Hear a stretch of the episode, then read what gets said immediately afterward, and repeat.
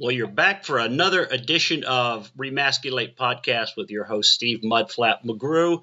Um, got a great guest for the show today. I'm just so happy that he said yes. I contacted him through Instagram, and the one, the only, Jeff Martyr says he'll do it. Jeff, how are you?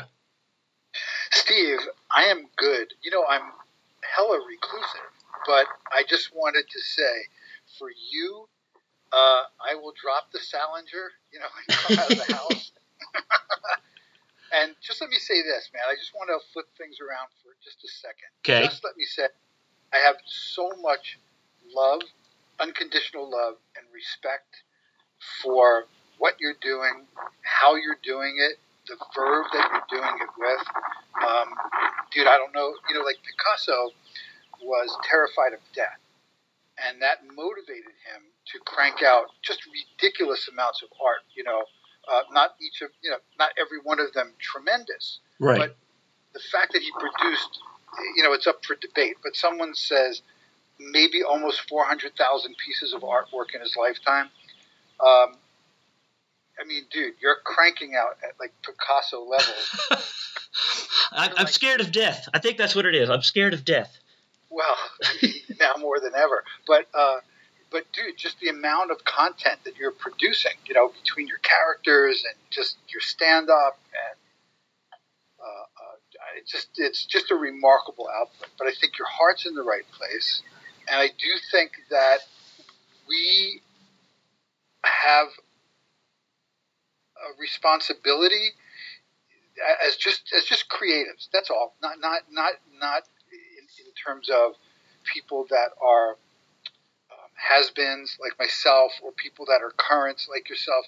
I just think that if you have the gift of creativity, you you have um, an obligation to utilize that, man, because it's just it's just so toxic out there. Well, thanks. I appreciate that, but I I don't consider you a uh, a has been. I absolutely do. Well, a has been is somebody that that just sort of kept going and faded away, but you decided to walk away, and and why was that? So, dude, thank you for that. So, I think I think it started in earnest, 1996 ish. Um, I was a single dad uh, coming back to California, and I had an opportunity to do um, a pilot for a date. Not a date. This was um, I did so many dating shows, but this was a pilot called Your American Pop Quiz, and it's up, you know, somewhere on my YouTube channel. And so we did three of these shows for Fox. Brett Hudson, executive producer, one of the Hudson brothers. Hudson Brothers, yeah. And um, dude, it was really strong work. It was a great idea, and um, everyone at Fox was jacked up. And so uh, Brett believed in the project, and he wanted it on Fox in access. So access for for the TV, uh, uh, you know, just TV watchers would be it's the hour before prime time kicks in. And so they were like, "Hey, man, we really like the show. Let's roll it out on uh, FX." Right now, dude, we're talking like 1996. hmm FX was like, "What the hell is that? Where is it?" You know, you couldn't find it. You're you know? right. And and Brett was adamant about having it on Fox Network in access, and they were like, "Hey, man, uh, here's the thing. Good luck to you. Here's your project back." And at that moment, so that's '96.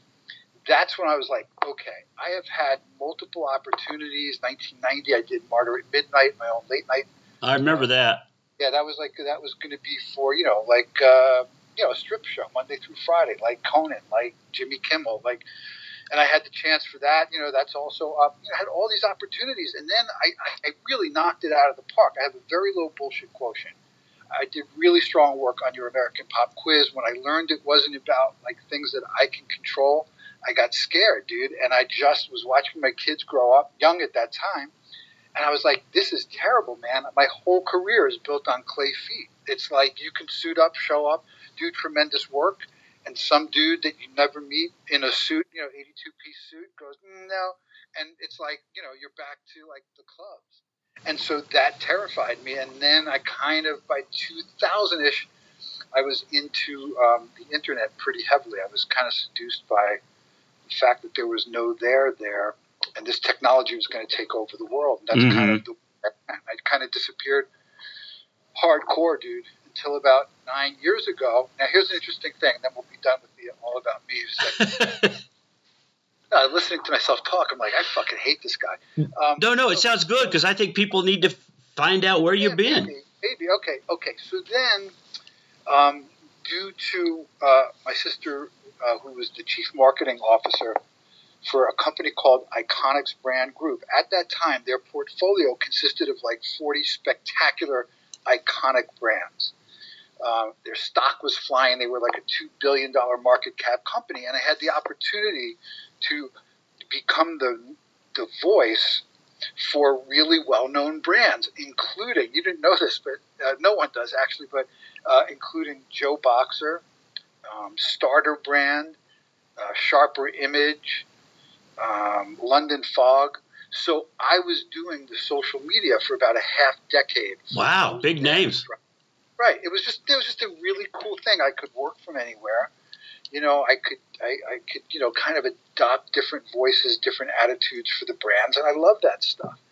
You know, and then that went away, and so, I, dude, I just kind of like, you know, I just kind of like laid low, um, and but that's what brought me back to Facebook. I was about three, four, five years late to the social platforms, only because I was like, you know what, I already danced in a world that was very public, and now I'm just gonna just, I don't know, just fade, man. I just, you know I didn't mind it. I was always creative in my head, but you know, when when Facebook, you know, I came out of it, Facebook as a business proposition and kind of stayed in it now, which is how we reconnected, and you know, right, right. So that's that's what I did. But can I ask you a question? Sure. Okay. So you and I, we know of each other because we were cutting our teeth back in the '80s you know, when when comedy was fresh, clubs were fresh, there was tons of television being done, you know, and there there wasn't a year that went by where you and I, as that type of tier of comic, weren't doing two or three television shots per year. Right. Okay. Yeah, I did all of those. So, Steve, so how long did you ever live in LA? I lived in LA uh, from 93 to 97, late 97. But I'd been working in LA since 87. I, I kept going back and forth. The first time I ever worked, uh, Paula Poundstone got me in at the Ice House in 87. Okay. And I only played the Ice House one time, and it was never actually as a stand up, as like I didn't do my set. I just taped Rosie O'Donnell's um, stand-up spotlight there. Yeah, VH1. Yeah, uh-huh. and uh, I still have the jackets like somewhere uh, because she gave great swag. Well, um, you, you know, I don't know if you've done this, but I don't know if I've ever mentioned this on the show. I've kept every piece of uh, a garment, uh, whether it was a shirt, a jacket, or whatever, from whatever TV show I was on. I've saved it in my closet as like one day if I ever want to have, you know, got famous and had the museum, like, here's the shirt I wore on Star Search, second episode. Here's wow. the jacket I wore on MTV Half Hour. You know, that kind of.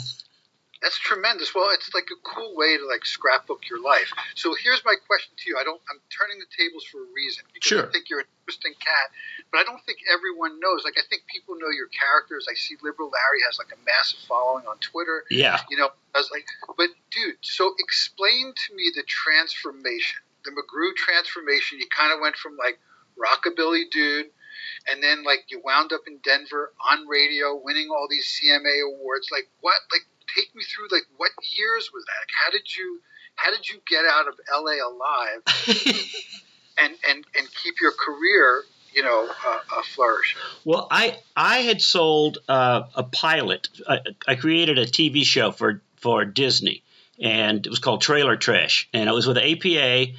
They they sold it to, to Disney for me, and it was all in development. And I went and did the Montreal Comedy Festival and got picked as like one of the best comics. Had my jokes quoted as some of the best of the festival.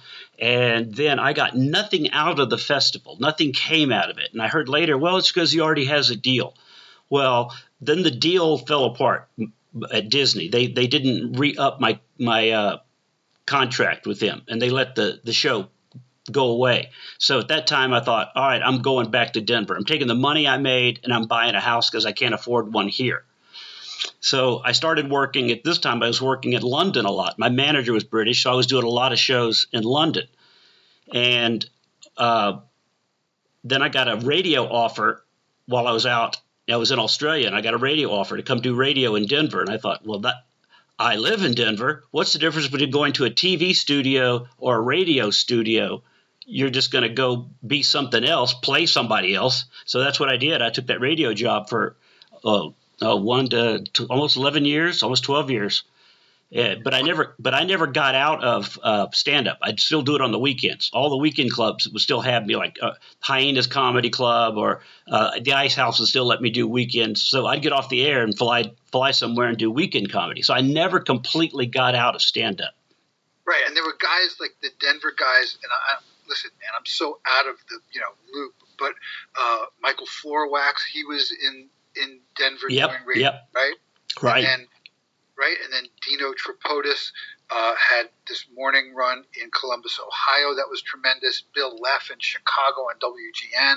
I mean, it wasn't uncommon for guys to go, you know what? Like the road is going to kill you at some point. You might as well hunker down, make some money, you know, uh, locally in th- whatever medium. Yeah. That, incredible, dude. Yeah, because I, I had been offered radio several years earlier, and I thought, no, I'm a comic. I'm not a radio DJ. Because how many times have you been at a club and you saw that DJ come and open a show and bomb so bad? You know? And you know, and the thing was, you go, wait, that guy is making, you know, six digits. Right, right. Year, you know, in a local market. Right. I'm killing myself, you know, to maybe make – you know, we're going back, you know, to the 80s and 90s, but to make 60, 70 grand, you know, but, you know, airports and, you know, planes, trains, automobiles. Yeah. Well, here's the thing, dude. Here's what I want to say. Uh, and I'll say it on behalf of all the people that haven't. You got so strong, Steve. Um, you had uh, Jimmy Schubert on last week or the week before. It all blurs. Yeah, Schubert, Schubert you know, last week. Oh my God! And I mean, he's a monster, dude. And uh, like all these guys on stage, you know, when I actually consider just like briefly, like I mean, like milliseconds, like yeah, could I ever get back on stage? I'm like, no fucking way. You know, it's like I've been out too long. Um, to to where like you guys command the stage in a way now. You found your voice, the material flows. You know, it's just a beautiful thing to watch. So with no uh, hard feelings. Just as a fan, I love the craft so much. I just don't think there's anything more honorable than really, really good stand up. Just let me say, man, you have become uh, a, a, force to be reckoned with on stage. Would not want to follow you, follow Schubert, you know. And and uh, and I say that like in the most loving, like so proud, like tears in my eyes, proud. Like that's what it looks like when someone sticks with something you know, three and a half, four decades. Yeah. That's, well, thank that's, you. That, that's a lot. It's a lot of times like, people just, you know, what's the secret of comedy? And I think it's just uh, keeping doing it. It's just stay yeah. doing it. Don't don't quit. If you have a low point, you know, just stick with it. Keep punching. Yeah, I was really friendly. Um, you know, for the last few years with Buddy Hackett, and you know, I would watch these guys, and they got older, and and you know they were old guys off stage and then there was something magical about them on stage. They just got better. Comics only get better. Yeah my mom asked me one time she was like how long do you think you can do this? And i go how old was george burns when he died? He was booked at caesars. Yep yep. I think yeah. he was 99 when he died. yeah they literally had to prop him up. They would literally put him on the stool behind closed curtains and uh, put you know and then and then raise the curtain. He would do whatever he would do lower the curtain, they'd go and you know scrape them off the stool. Got to do Ollie Joe Prater thing, huh? Yeah, I guess right. I mean, yeah. So here's so here's basically where I was going with. I'm going to try to bring this full circle, so we're not just doing like some, uh, you know, like tour of our past. I just wanted to know your past because I find it fascinating. The character that you've created, the verb, like I said, which you crank out material. Um, I think what's happened, like Facebook, social platforms, especially for comics, it's become so toxic because we're so politically divided, mm-hmm. and um, and and it, it, it, freaks me out. There's people that like I'm in awe of their chops, and yet they're I'm going to just use this term because I think everyone will understand it, but their their Trump derangement syndrome. Yes. Uh huh. Has like talk about a virus. This thing has taken over their creative minds, and all they do is post this vitriolic, you know, snarky stuff. And it's like, okay, like I'll buy in. Where's the punchline? And there isn't. And so um, I think it's particularly, you know, it's I think it's just particularly bad right now. You know, when the people that you're counting on, uh, you know, have have lost their birthright, man. Like you, you know, we're a different breed, and uh, I don't care how anyone wants to, you know, interpret that. But comics are a different breed. Yeah, and I agree. Have, have some loyalty to the creative process, and I try to write every day. You know, I post these, you know, kind of tweet length things on Facebook. Um, your posts are great, by the way. You're, you're great one-liner jokes for they're perfect social media postings. Right. Thank you. I, I really like. I try to craft them. Know, um, I don't spend too much time. I just try to capture the fleeting thought. You know, and then concretize it by just you know getting those black, you know, black and white. You know, I just post you know white letters against a black background and you know, most of them work. I think like anyone, I'm just like looking for like the perfect smart man's dick joke, and I'll be doing that the next thirty years. Wait, you know, just to be just to be honest, there's nothing better than a smart man's dick joke because oh, dick no? jokes always work, and if you can make it smart, right. b- bam, bullseye. Yeah, a big dick joke that would be even better. so oh, I remember the the when I first saw you work, you were doing and it was very impressive. I mean, I remember this. That's why it stuck with me. Was the two microphone, two sides of the brain thing? Yeah, comedy for both hemispheres of the brain. Yeah. So it was an interesting approach. You know, like this is like, look, we're going back. I'm smiling now because when I hear people say things like Stephen, they go, well, you know, my brand and you're like, brand? Did we ever use the word brand? We never said like, oh, that's not my brand or my brand. We, we never spoke like we weren't like the Insta models, you know. No, I had no idea what, what that was. The closest thing, the closest thing to that would be when when I was starting comedy with like Hicks and Kinison and those guys.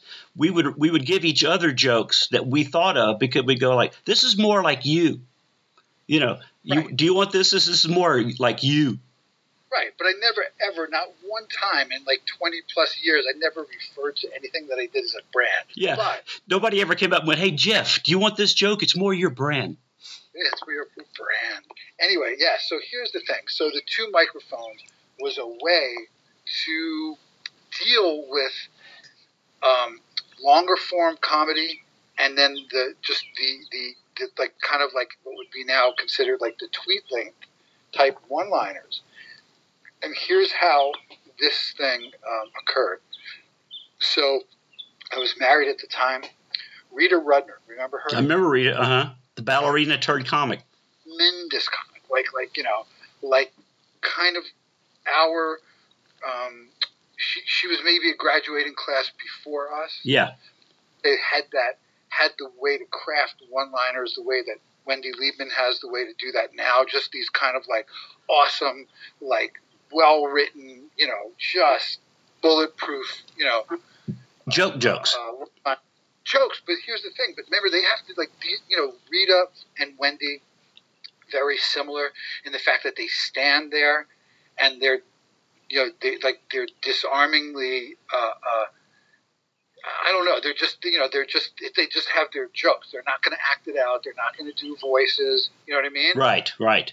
Okay, you know they're not Rick Overton, dude. They're not going to like you know Lenny Bruce these things and you know set up the premise and then do voices, whatever it takes to get it across. So what happened was Rita came over to play makeup and hair uh, at the apartment, and I'm sitting at the desk while they were in you know like kind of like the bathroom, and I said, "Hey Rita, what do I do with all these one-liners that don't fit into my act?" And she said from the bathroom, area, you're going to have to do an act that's just all one liners. And literally before she finished saying that sentence, the thing just popped in my head and went, two microphones. And that's how it it just you know that's how you get it. Like sometimes you get like a burning bush, and that's what it was, man. It was a nugget. Uh huh. All, all it was, Steve, was two microphones. That's all I got, and then it took a little while to craft that out. You know, Polish Bud it up. Friedman, yeah, dude, Bud Friedman. I would go in. I go, I need two microphones at the Improv on Melrose, and he'd be like, "What for? What the fuck?" And I was like, "I'm trying to work on something." And then the interesting thing was, like, you know, I, I like I had done an HBO special. I had all this other stuff behind me. I saw Mike Dugan do the Tonight Show um, that he recently posted again, his first Tonight Show, and he had such command. And I was like, man, maybe I should audition for the Tonight Show because Johnny's already announced he's like leaving next May. I never wanted to do it. I didn't grow up in a house that deified Carson. Uh, my parents weren't like late night devotees. But once he announced that he was leaving, I was like, how could I not do it? Right. You know? So I said to Jim McCawley, the talent coordinator, I said, hey, Jim, can I ask you a question? I go, you know the thing I do with two microphones? And he was like, yeah. I was like, do you think that I can do that on the Tonight Show? He said, I don't see why not. And by that time, dude, I mean, you know, I was like 13 years in. I mean, it was like, you know, I auditioned for him on a Tuesday night, called me into his office on a Wednesday, looked up on his whiteboard, Steve, and he goes, Wednesday, August 1st. I go, yeah, it's two weeks from right now. He goes, you want to do the show? And I'm like, uh, he goes, he goes, no, here's what he said. He goes, would you have problems being on the show with another comic? I was like, mm, depends on who the comic is. And he looks at the board. He goes, Don Rickles. And so I thought to myself, well, Rickles is going to put Carson in a great mood. Yeah, So yeah. I'm like, no, no problems. So he goes, okay, done. And the show was Rickles, myself, and then the Allman Brothers Band. Oh, sweet. Surreal. Getting there at one o'clock and watching like the Allman Brothers sound check, and you're like, wait, there's Greg fucking Allman. I'm the only person in the audience. You know? So, I mean, look, we have great stories, you know? I, I just think uh, it'll be interesting to see, you know. Yeah, my my uh, Tonight Show story. Um, I got approved. McCawley saw me. I went to the office, got all my set approved. Um, he took me down to the stage, as you know. Like, there's Johnny's spot. Don't stand there. You Right, know, exactly. you stand over here, do this, like that. And then um, I got bumped, and I never got booked back on. And I ran into McCawley several years later, right? Well, before he died, you know, he wa- at the improv, and he was Which like, by the way, the best time to run into someone at the improv before they die. No, before they die. Yeah, but he he said to me, he goes, "Man, I'm really sorry that happened." To you." He goes, "I know that Carson was the biggest thing to everybody, uh, you know, because he retired and I didn't get on." And he was like apologizing. He goes, I, "I'm I'm sorry that happened." And I was like, "Well, you know, that's the way my career has gone. I get really close every time, just no no ring." Right. Steve, how many weeks a year do you average on the ships?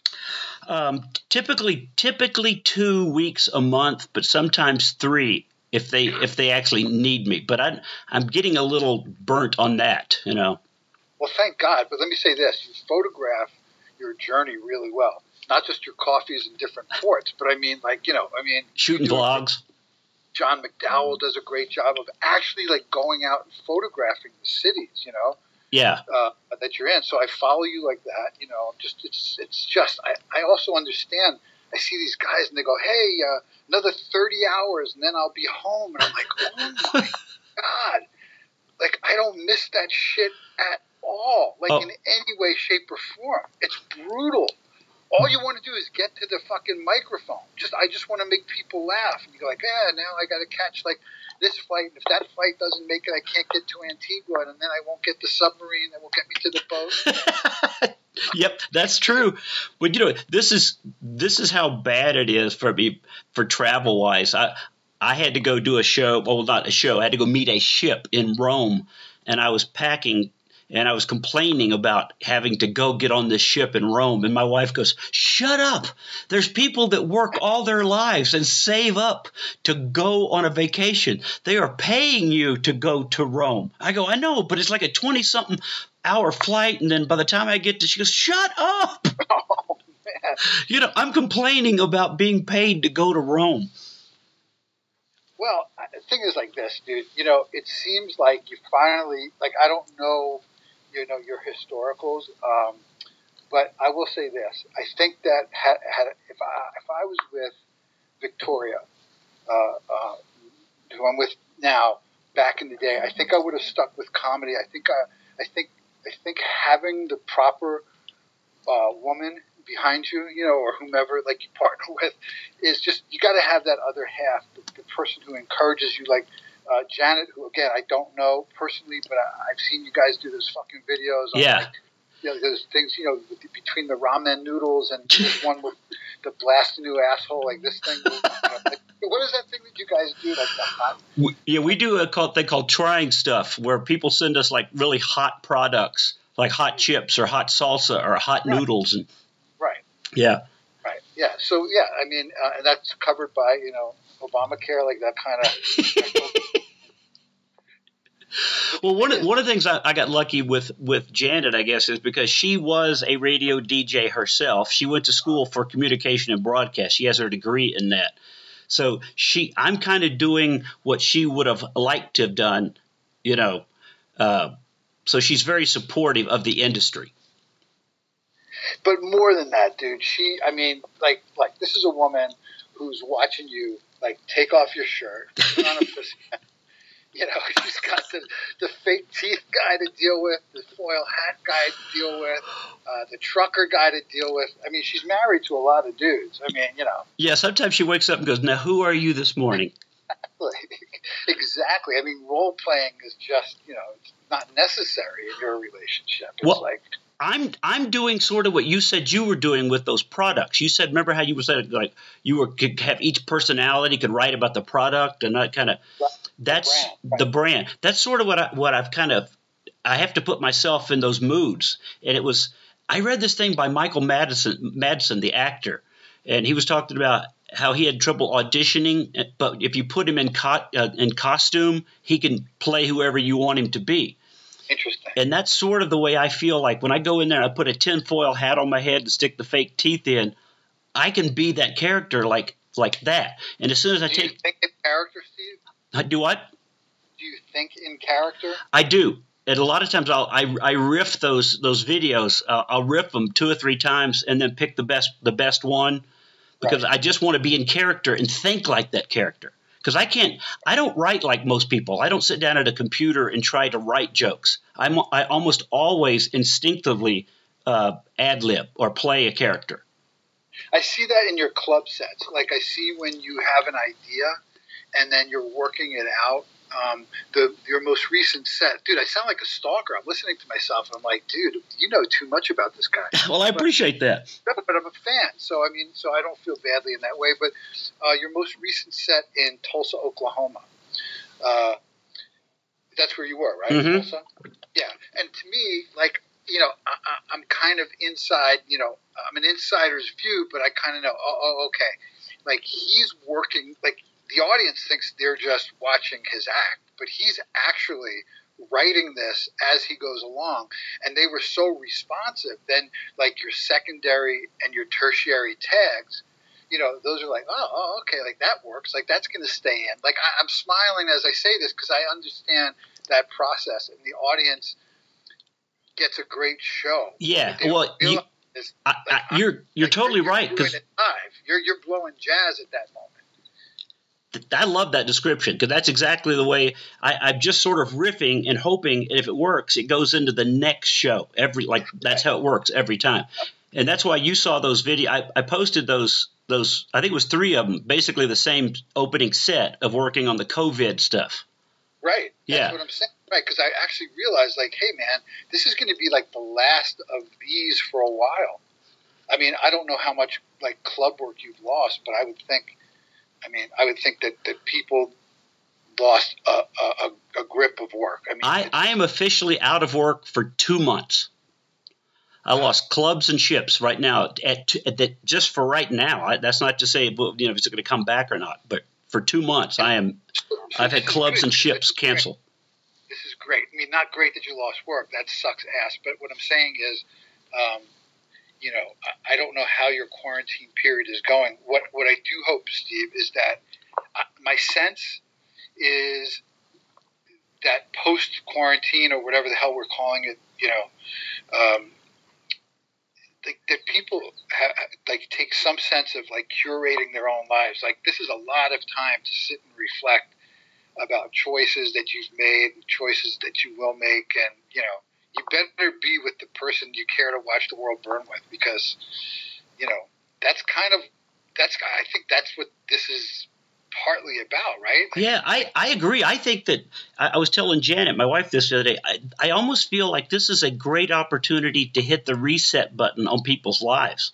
That you go back, you reconnect, you're out walking your dog again. You're not you're not living a rush because you can't go anywhere. Yeah, you can go to the grocery store or maybe the post office, but you're not living this super fast life.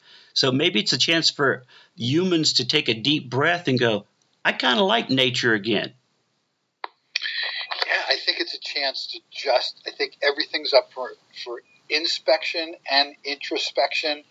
Um, I wouldn't be surprised, you know, uh, if you know divorces spike a bit, you know, a- after this, um, for no other reason, you know, than couples may have come to certain decisions, you know, after being, you know, stuck in an attic. You know, this is like the Anne Frank years for all of us. Right. just you know, I mean, well, like, you know me. I mean, you know, we're behaving right now, but you know, you and I DM each other, uh, direct message each. I mean, you know, I, you know, I'm such a rabbit hole guy, you know, uh, that you know, I, mean, we're we're just keeping.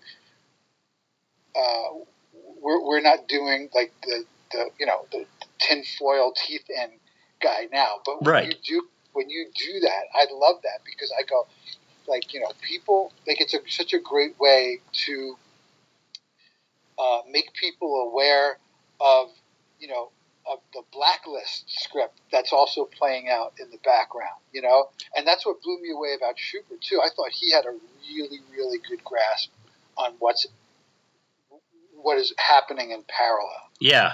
Well I, I think what's really nice is, is like you you you and Schubert both are, are, you know, you are Hollywood types, or you've been there, you've lived there, you know the business, but yet you're smart enough to realize I am not going to hate on what's happening right now. I, I'm smart enough to realize things are changing, and maybe Trump is fixing some stuff. So here's you want to hear my theory on this, and you know this may be like uh, shocking to, to some.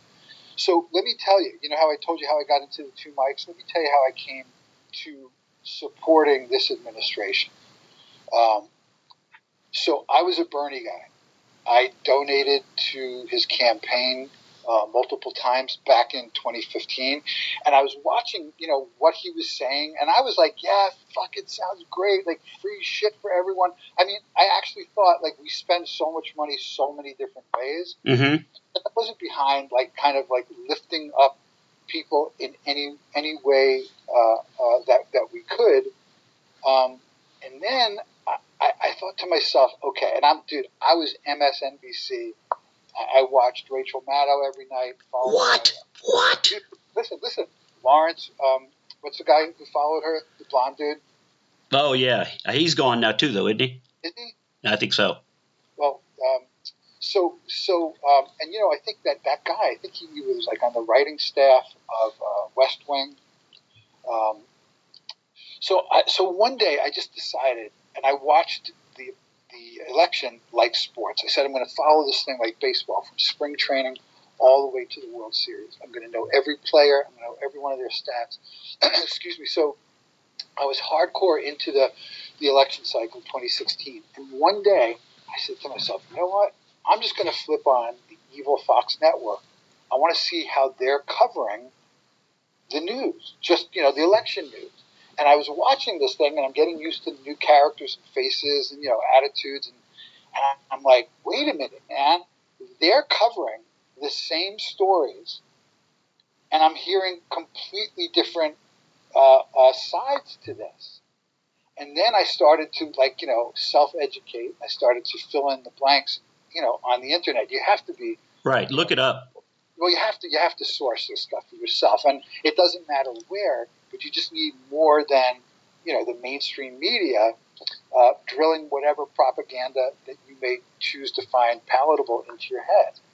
and that's when uh, you know at the same time now I'm watching you know Bernie you know pulling these crowds 20k, and I'm like oh my god! And then they stole the election. You know they stole the nomination from him, and you know I was terrified of Hillary. And I, you know, I'm not a fan of dynastic politics, and I'm like, oh my God, if it's another Clinton, like we're dead, man. We're going to go to war with Russia. You know, I had that whole like apocalyptic. She gets elected, like we're, we're you know, that's it. It's yeah. Like you know, doesn't matter how many times you hit that red button from Staples, we're fucking dead. So um, the point was, I watched them. I watched uh, uh, Bernie acquiesce, and then uh, you know, get his you know another second you know another home on the lake, and I'm like, okay, man, this is like something is rotten, and and I just thought to myself, uh, I'm going to I'm going to watch what this administration does, and I and, and I think Trump is probably one of the worst public speakers I've ever seen. Uh, I thought he was terrible during The Apprentice. He's virtually just a little bit better now, you know, like three point whatever years he is in. But I do believe that the administration is, you know, I'm a QAnon guy from day one, post one. Ah. So, I'm, you know, and that that just appeals to me, even though it makes me like incredibly unpopular in my own house. Um, you know, I'm in a house of brilliant critical thinkers, and they're always like disappointed that I'm like the conspiracy guy, you know. Uh, uh, but but I do believe, because I want to believe that there's something playing out in the background that will drain the swamp, that will take down corruption, that will put us like at a better place uh, than where I thought we were, you know, before. Let me let me ask you a question. How do you, how do you describe when somebody says a QAnon or how do you describe describe Q to somebody that's like you really believe that? Yeah. Um, well, here's the thing. That's the really good thing about like not talking to anyone. It doesn't come off that often. But what I will say is, um, there's pretty good videos, like from like you know videos that, that kind of go through the QAnon phenomena. But my understanding is this: first of all, there's QAnon people like in the community that are just fucking nuts, dude. They are your character with the tinfoil. Exactly. And, I mean, dude, you know, and that's really not the, the part that you know I'm, I'm attracted to. You know, um, I'm attracted to the way I understand QAnon is this: as a core group of no more than ten people, seven of them being military, three of them being non-military, that have an understanding of a 20 plus year plan to drain the swamp, to expose the deep state, uh, and to actually return, you know, government by the people, for the people, to the people, in in its most concentrated form, and it's like the bouillon cube of my understanding.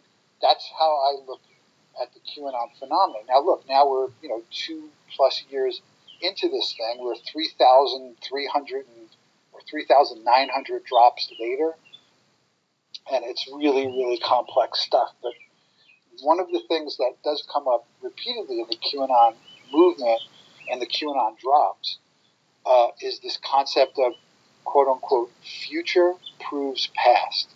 And there are these like fabulous kind of like, well, wait a minute, like at what point is it mathematically impossible that these things are no longer coincidental. So um, I think Trump is part of the plan.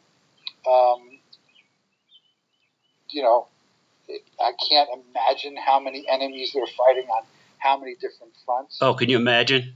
No, I can't. I really no. It's it's so complex, um, and I think you know, for lack of, I mean, it's it's a hackneyed kind of concept, but you know, they talk about multidimensional chess or you know, Trump, quote unquote, is playing 4D chess. Yeah, I've heard that. Uh, yeah, I think the whole administration is, you know, and, and at least, look, here's what it does it keeps me from being deranged. It, it is as mad as I may sound to someone who disbelieves or someone who just has all this vitriol that they've saved up for Trump. You know, uh, uh, I, am not living with that kind of anger. I'm living with a generalized hope. And one of the things I, I think that I envy about you is somewhere along the line, you made your peace with like like uh, like so I'm living in North Carolina now, right? I'm out of a big city. Beautiful there. Dude, it's it's really beautiful. It's physically beautiful. It's very green. You know, 30 years, man, I lived in, in LA and it was just, you know, how much cement can you take? Yeah. You know, how much madness can you take? You know, and, and the quality of life got, got you know, uh, uh, oppressive and expensive. Um, but you, you kind of, you, you connect with a, a different audience. I mean, you go out do that uh, deplorables tour, like that's a swath of America that I was really kind of removed from and had a lot of judgments against. And I've made my peace with the more simple approach to life. The people that you know are, uh, live live with their understanding of uh, uh, you know their relationship to a creator. You know. Yeah. And, well, I, I think you you have found what what so many that people that live in Middle America have known forever that there's much more in the middle than the two coasts, and the two coasts are the entertainment capitals. So they, they try to dictate what the rest of us are supposed to hear, like, and love.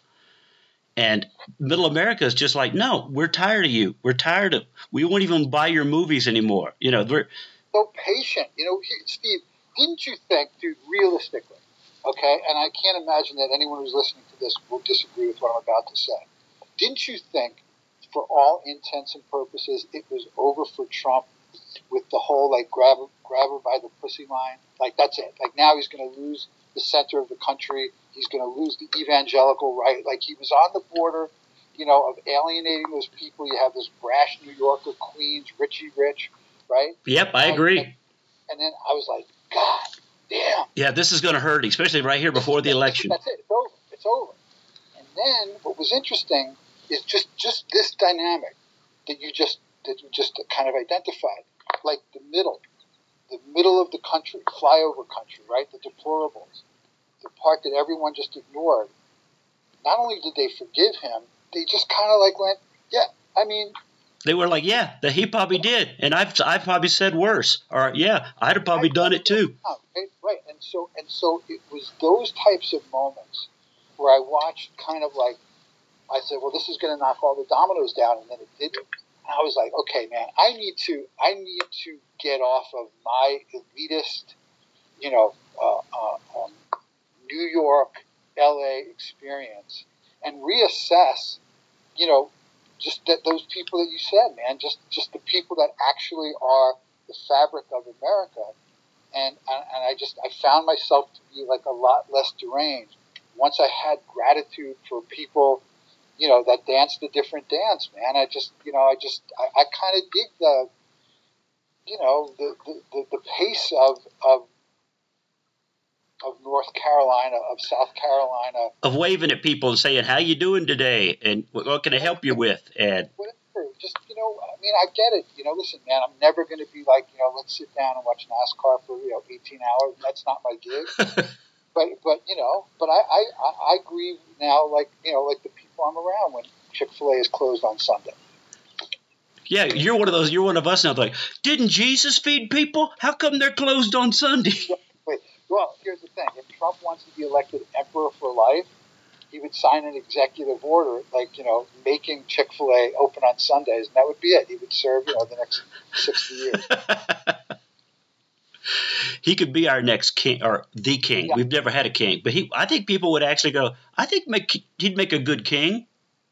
Right? Yeah, King Orange, King Orange the first. well, let, let me let me ask you now. You, I know you've thought about getting back into stand up. Are are you doing any sets at all? Do you go up once in a while at the club, local clubs? So, so here's here's the thing. The answer is no. Um, and I went on stage last. It was September 9th. Um, so that was 18. So 2008. So so or 17. I don't even know. Paul Venier, who I became very close with when I was up in Glen Cove, New York, for about three years. Um, I would go see him when he would perform in Ronkonkoma out in Long Island. And he does these crazy ass, like you know, three hour shows. Um, saw him do one time uh, two hours and 47 minutes, but who's counting for 46 people. And I said to him after the show, I go, dude, you just worked harder at that show than I did my entire career. I go, I would never ever work like that. Like it was insane. Like it's props and it's songs and it's stand up and he works the crowd. He's got a photographic memory. My point is, he was uh, gracious enough to let me go up uh, for what I said would be five minutes. It turned out to be 11 minutes, and it was frightening as fuck.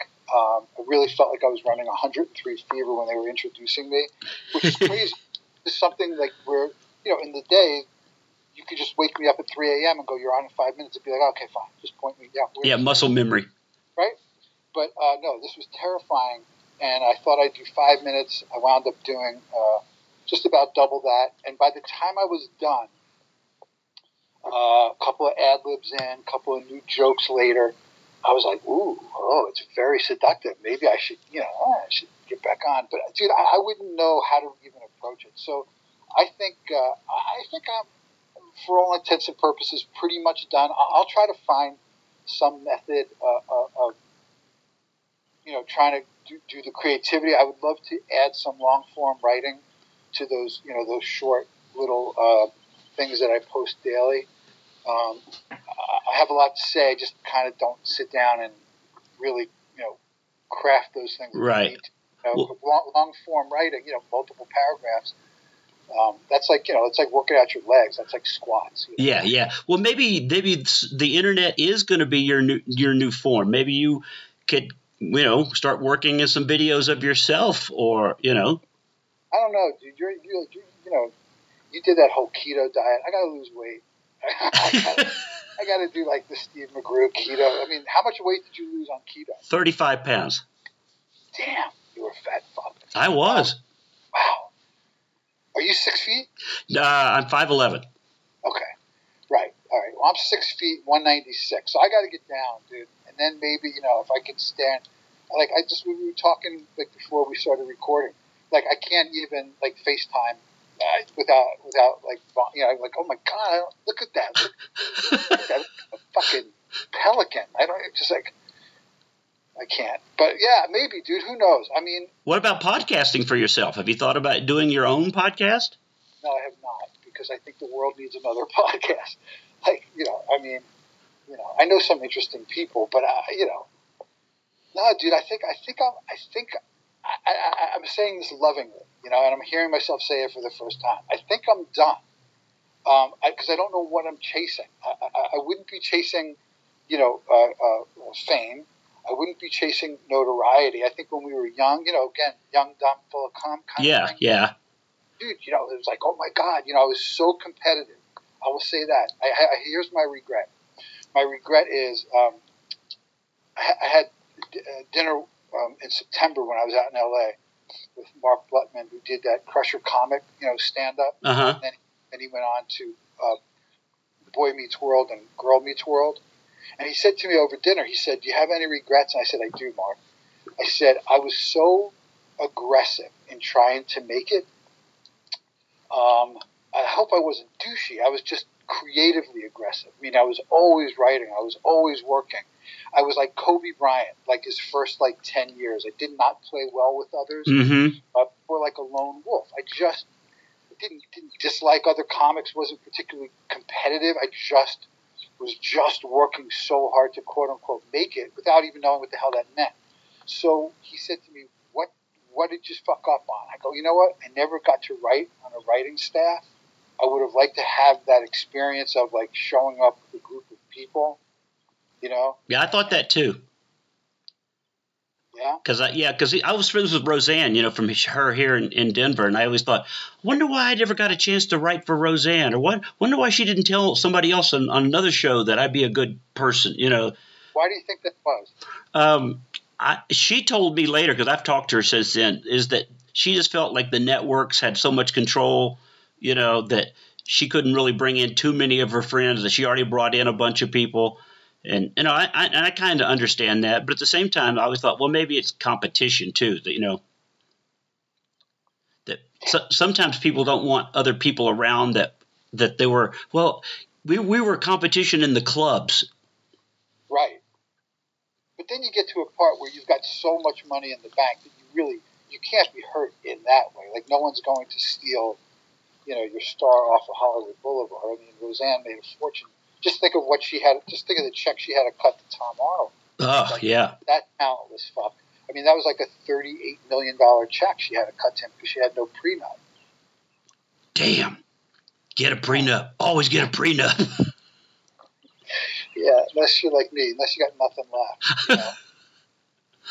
well, you know what's, what's funny? I don't. I, I I think you are actually outside. Am I right? so yeah, so here's the thing. Because every once in a while I hear a nice, beautiful bird. Yes, I'm outside because I, I haven't been. It's actually raining. I don't even care.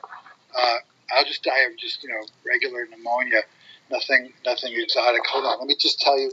I started when I started talking to you. My Fitbit said 29, 15 steps. 29, 2,915 steps. I'm now up to like 5,500 steps. I, I'm a, like, are you a pace guy? Can you like talk on the phone? and Yes. Yeah, I my my house is uh is like a big open box, and uh, I walk in circles around the living right, li- living room, kitchen, living room, Yeah. dining room, kitchen, living room. di- I just walk in a big Yeah, circle. That's exactly. This is what I'm doing. Exactly outside. I look like I look like a retarded kid just like around the neighborhood. Like I'm going full retard. That's exactly what I'm doing. A podcast going full retard in the rain. And your neighbors are wondering what what's he doing out there. Exactly. Exactly. We're inside people. Don't you miss Kevin Meaney? I, I posted that the other day. Just I would I was thinking, like his his COVID quarantine videos. Would be awesome. Oh my god, God. I was thinking about him the other day when I, I saw somebody complaining about uh, skinny jeans on guys, and I thought we're big pants people. Oh my god. We're dude. big pants. Get those off. You're big pants people. people should just just look up Kevin Meaney and his Tonight Show spots when he does that We Are the World. Mm-hmm. I mean, that's just you know that's just one for the time capsule, man. Well, one of the best things I saw Kevin ever do, and I don't remember which Tonight Show, it might have even been his first, is when he, he goes, I just flew in from Vegas, and boy, are my arms tired. And then he turns to the band and goes, Hey, some people might not have heard it yet. he took an old joke and made it work. Right, and the balls that it takes, you know, um, like he, he, when I get nervous, I, I the filter between my my mind and my mouth is evaporates completely. And when I walked out on the Tonight Show after that surreal moment, when your face is behind the curtain, you can like smell the curtain. You're that close to it, Steve. So Johnny is reading my schedule. Oh, Jeff will be performing at Bananas in Fort Lee, New Jersey, and you're like, this is so fucking surreal. Go, Carson is reading my schedule. So you walk out to your spot, like you said, right? Not Yeah. Johnny's star, right? Just walk out to your spot. you know, uh, um, and you know the applause is all surreal. And I literally was so nervous.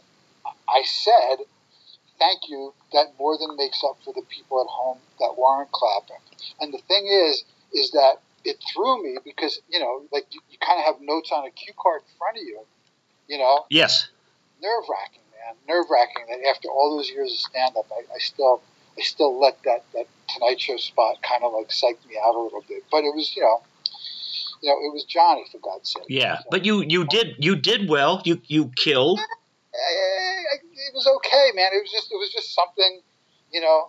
I remember calling Bill Leff the next day and said in Chicago and saying, "Does it upset you that you'll never get to do the Tonight Show with Johnny Carson? Does that hurt you when you think of the fact that, you know, uh, you know, it, it was what it was, man. It's like all of this stuff. We are, we are playing some type of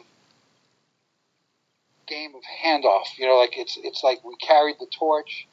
Um, this generation of comics that you know many of their names that I don't know. Um, some of them I interact with on Facebook.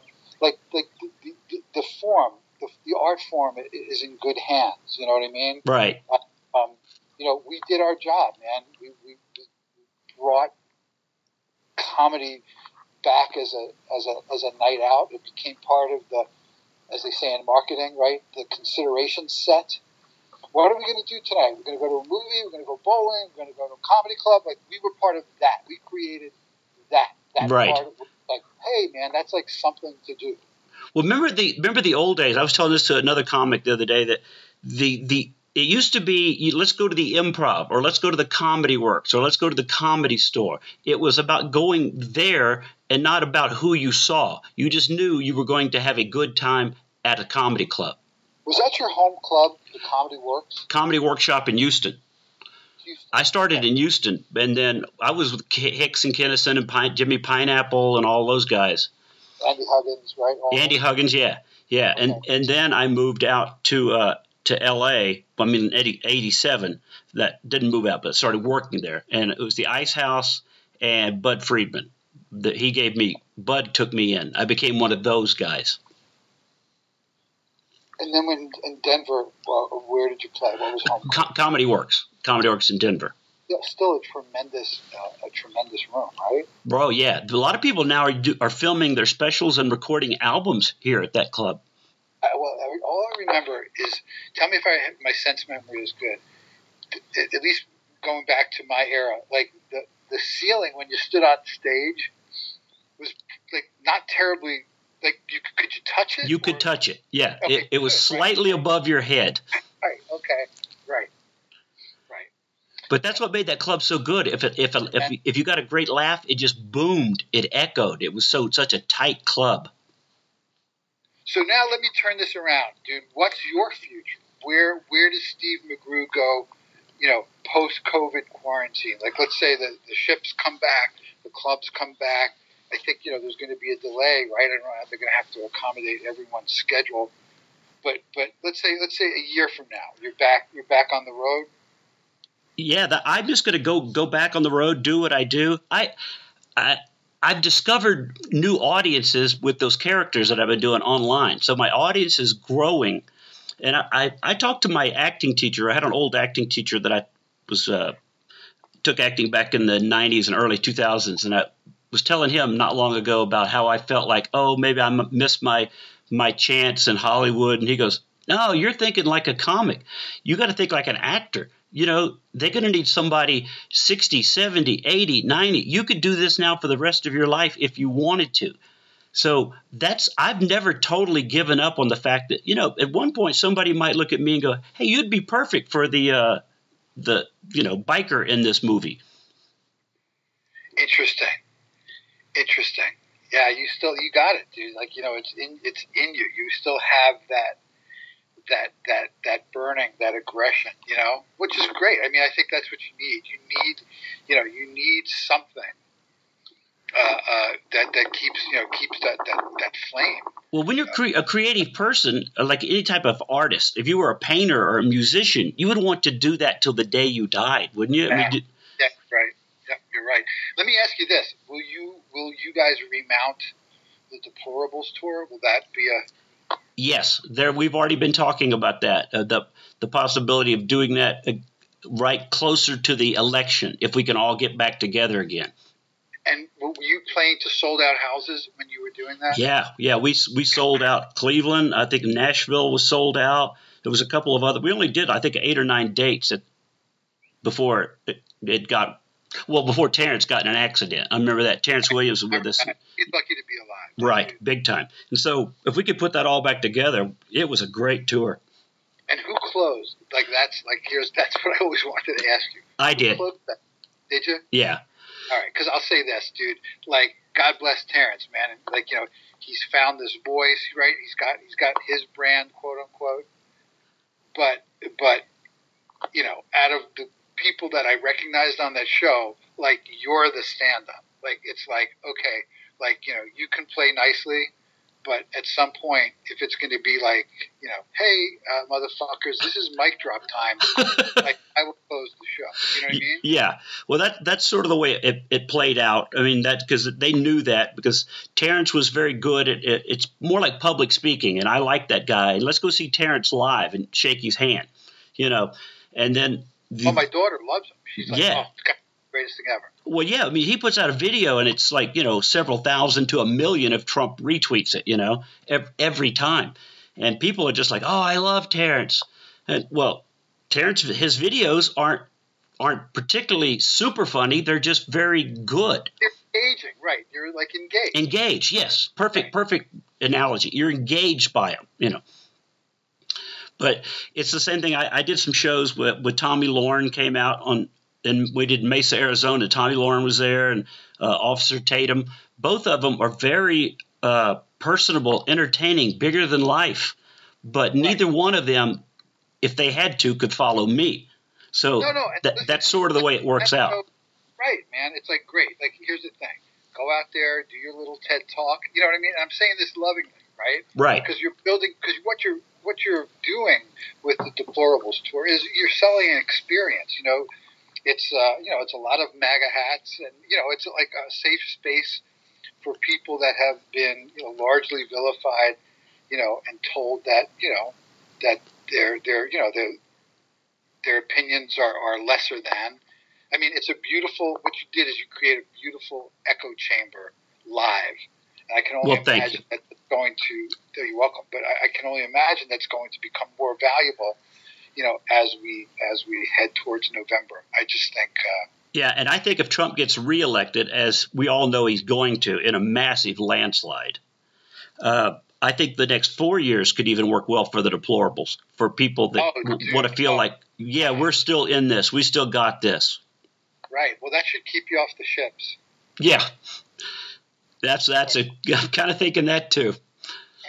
Well, man, I appreciate you doing the podcast. This was a lot of fun. voice, man. So good to just, uh, you know, have the back and forth. I hope it's not terribly boring to those, uh, you know, that that don't know, you know, our our history. Uh, but but uh, yeah, dude, thank you for getting me literally and physically out of the house. Well, I I'm glad I could do that. Now, is there is there anything that you want to promote for yourself, or that where they could just they find you on Twitter? Are you on Twitter or just Facebook? I am, but you know something? Twitter really doesn't move. Twitter is all, believe it or not, it's all QAnon stuff.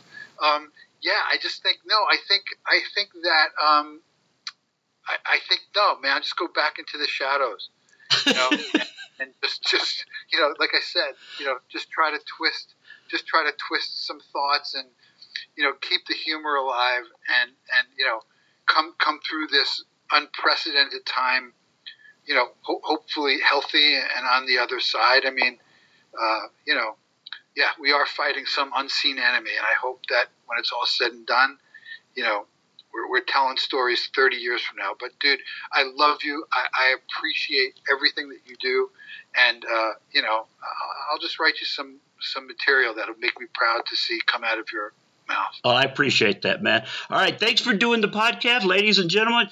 Jeff Martyr, thank you for doing this. And for you guys listening, thank you for listening. If you enjoyed it, share it with your friends. It's the only way people ever find a podcast is somebody has to share it and tell somebody about it because there's no advertising in podcasts. So God bless America. Go listen to some Oak Ridge Boys. I bid you adieu. Nice, dude. Well done.